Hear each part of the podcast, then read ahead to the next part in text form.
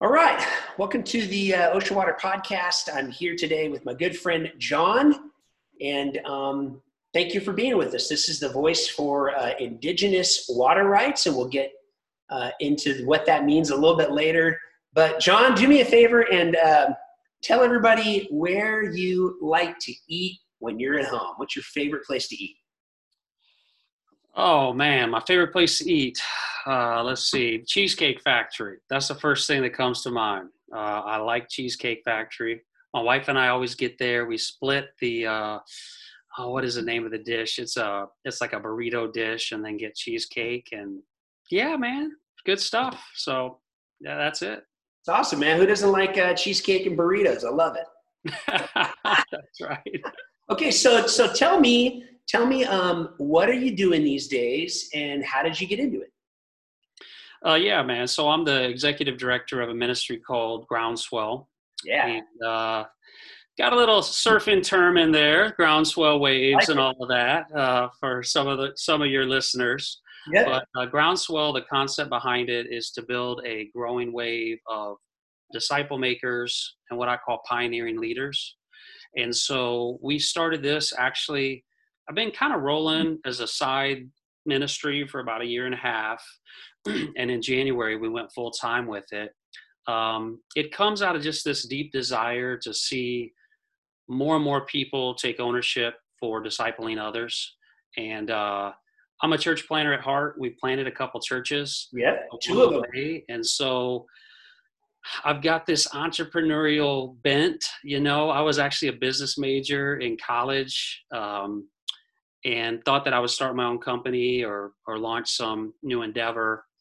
And when God called me into ministry, church planting kind of became the natural fit, you know, out of that. And so, as a process of planting churches, God has just uh, kind of opened my eyes to mobilizing uh, people from all walks of life, and Groundswell kind of seeks to do that. So we are a global ministry now. We got a kind of a presence in a number of different countries and do a lot of training and coaching and yeah, things of that of that nature. So, yeah. That's awesome, man. So, so if if, if um, I love the entrepreneurial bent, I get it. Um, so if if kind of current Jon could speak to young Jon, what are a few things he might say? right, right. um, actually it's funny. I so the first church we planted in 2006 was down in Texas, and I had an older staff member on board. His name was John. So I was Jon, and he was John. Uh, and so anyway, they started calling me Little John. Well, if you know mm-hmm. anything about the rap culture and hip hop industry, Little John is kind of this profane like rap artist. So that was my uh, that was my handle there for a little while. It was kind of funny.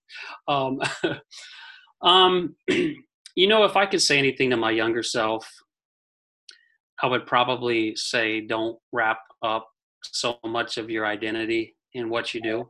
Hard to learn. Um, that was a really hard lesson for me to learn, and and honestly, I I learned it through a tough season of some burnout, and just realizing that all of the things I was trying to accomplish uh, for the Lord, while all looked good in motivation and it looked like it was advancing the kingdom, and I'm sure it was, I had this dark side of me that was wrapping too much of that up in my own identity.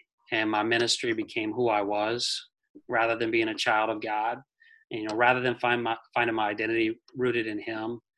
And um, man, I went through so much pain and hardship around separating those two things and realizing that I just need to be faithful to what yeah. God's called me to do and live my life for Him.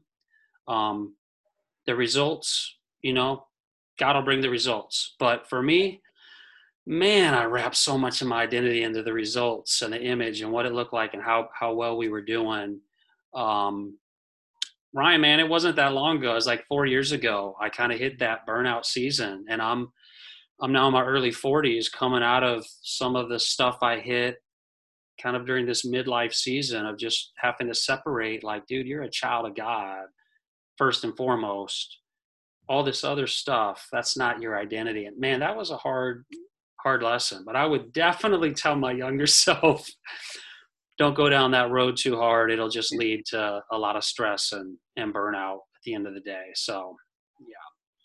Yeah, thanks for the vulnerability. I know all about that. I went through a divorce in 2007, and it was a very, very painful time. Had to learn life's hardest lessons, most most to do mostly to do with personal responsibility, which is always a real hoot.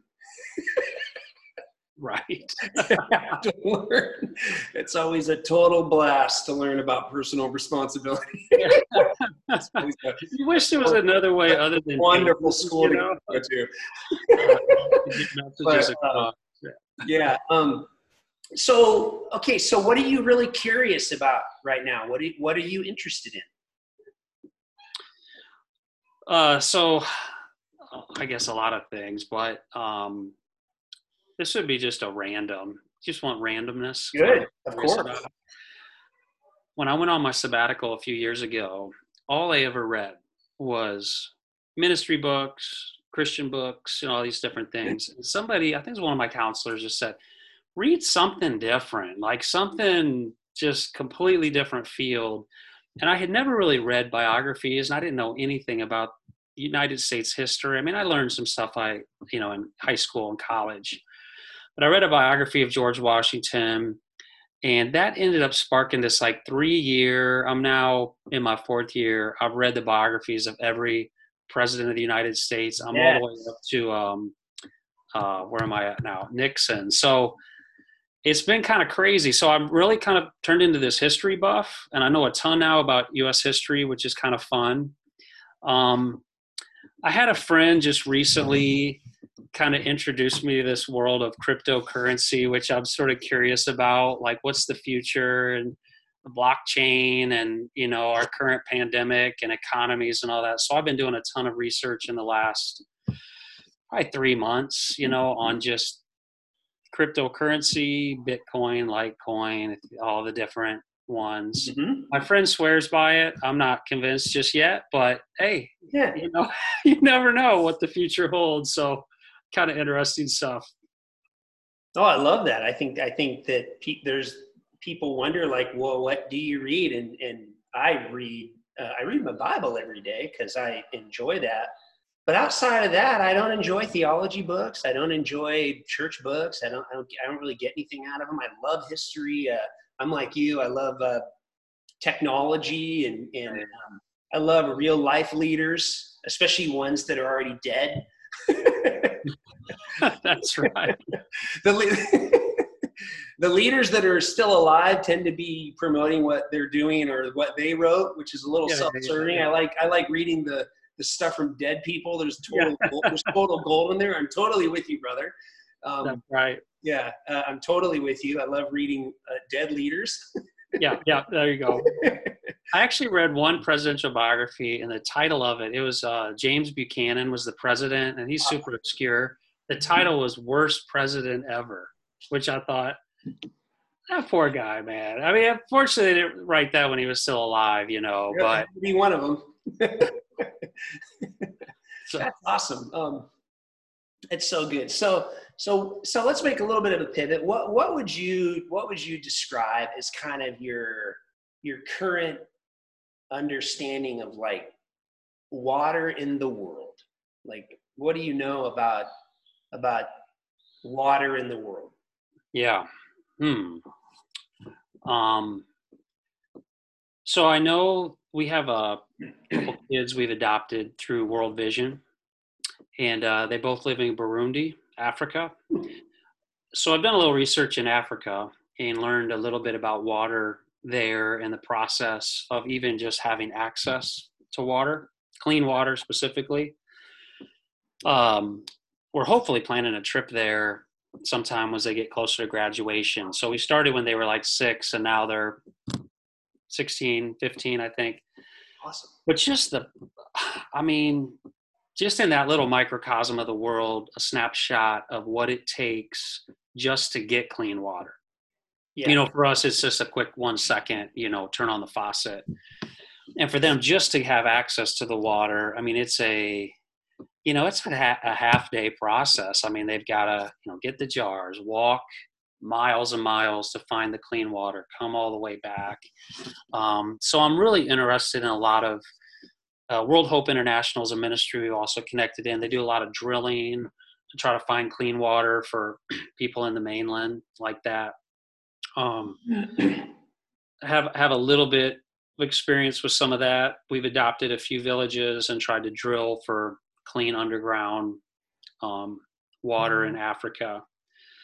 I don't know a ton about you know global water supply and things like that. Um, I do know that uh, you know in the Middle East, my brother is actually serving in uh, Jordan. He lives in wow. Irbid, which would be uh-huh. Syrian border there, and so yep. they're really dependent on certain types of water, you know, for them. And and water is like gold. I mean, in that part of the world, you know, even biblically, the imagery of water flowing out of Jerusalem and into the Middle East and all that is that imagery of abundance. And I think um, yeah, it's life, man. So I don't know. I could probably continue to comment. Those are a few thoughts that come come off the top of my head. Uh, with yeah, no, I mean you're you're uh, you have a wonderful understanding. I mean, so much of the conversation about this revolves around uh, supply. It revolves around access. One of the things that I like to to put on people's radars is that we actually uh, have enough water. The water the world is uh, three fourths water.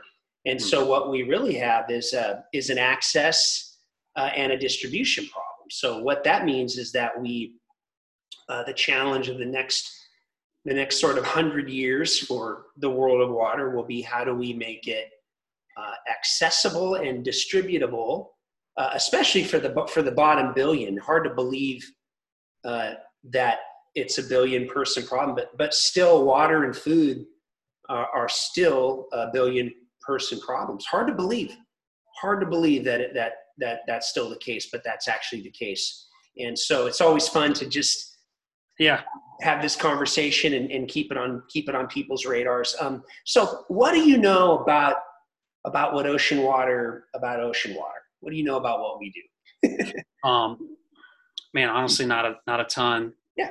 Desalinization, I'm assuming, of, yeah. of ocean water. Um, I know that, uh, like you said, even just with what's happening um, recently, it's affecting global markets. It's affecting food. It's affecting mm-hmm. distribution of water. When countries' economies tank, they tend to get more self-centered, and um, that distribution doesn't happen.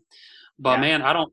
I don't know a ton other than I know you're a cool dude and you started some ocean at Ocean Water, and uh, I would love to hear more, man. yeah, no, no. It, this, thanks for the compliment. Uh, I appreciate that. Uh, so, you know, one of one of the challenges that we face as we move forward is the challenge of of uh, distribution, and and not and not just distribution, but also distri- distributing at an equitable cost. So uh, de- desalinization, uh, that's the process by which uh, salt is removed from water in the ocean.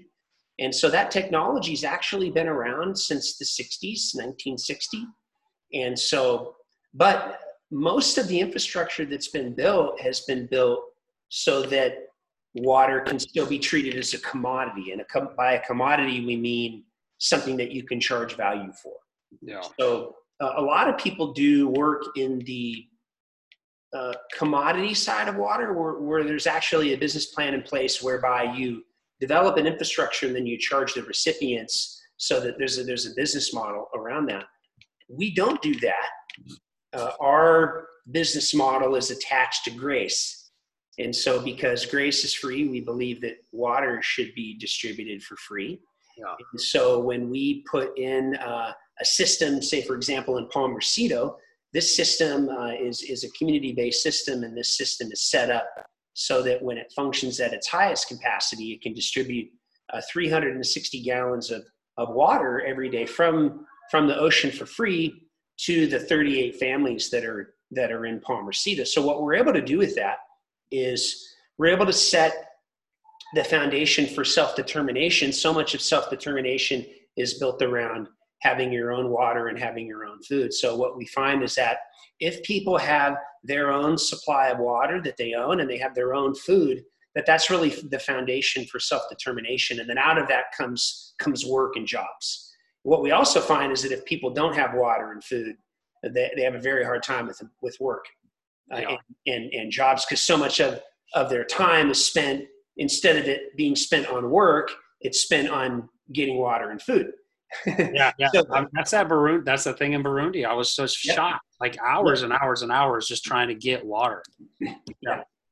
Yeah. So, so part of what we do is we take the blessings of of uh, being in California. There, a lot of people would like to have what I call California problems, and uh, really, uh, our problems. Uh, not to say that people don't have them, but they're a different set of problems than than people who who don't have water and food. That's a different set of problems.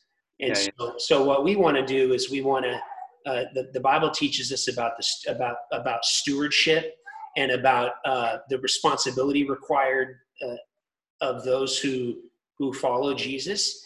And really, the idea of following Jesus is that you accept the blessings that you have, but the lesson of discipleship is that with every blessing comes responsibility. And so we want to we, we feel uh, and we accept responsibility to step into this space and provide uh, that infrastructure we're willing to accept that responsibility so yeah, yeah it's, it's good to it's good to talk with you and i and i do love your name and, uh, and, and, when I met you and you told me about it, I said, oh, I like this guy already because he's. That's right.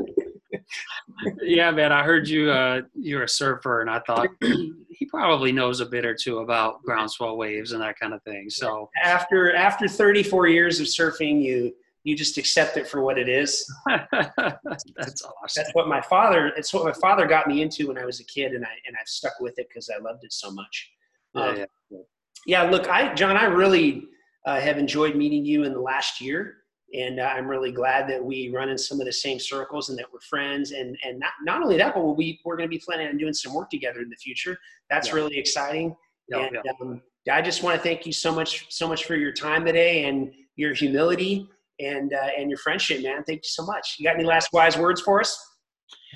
Oh man, last wise words. I'm not sure. Uh, I would say uh, I've been walking my way through the Psalms very slowly uh, in 2020.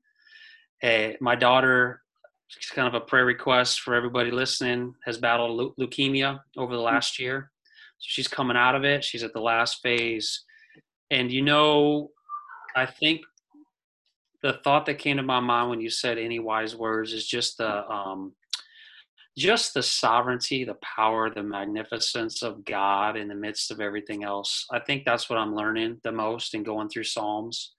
That when He's on the throne, everything else is okay as we serve Him. And I think uh, just looking at Him, man, each and every day, it keeps things in perspective. You know what I mean? We have so many little things that happen in our life on a day to day basis so many challenges we have, but just knowing that God is love, He's sovereign, He's powerful, um, we can rest in that. And I know I found a lot of a lot of solace in that over the last year. But man, I appreciate you too. It's been uh, great connecting, and yeah. I'm hungry to go get some cheesecake. To be honest, right now. So. Let's go. Thank you, brother. Cool, man. We'll see you. Yeah, have a great day, man. Thank you so much, Sean. Yep.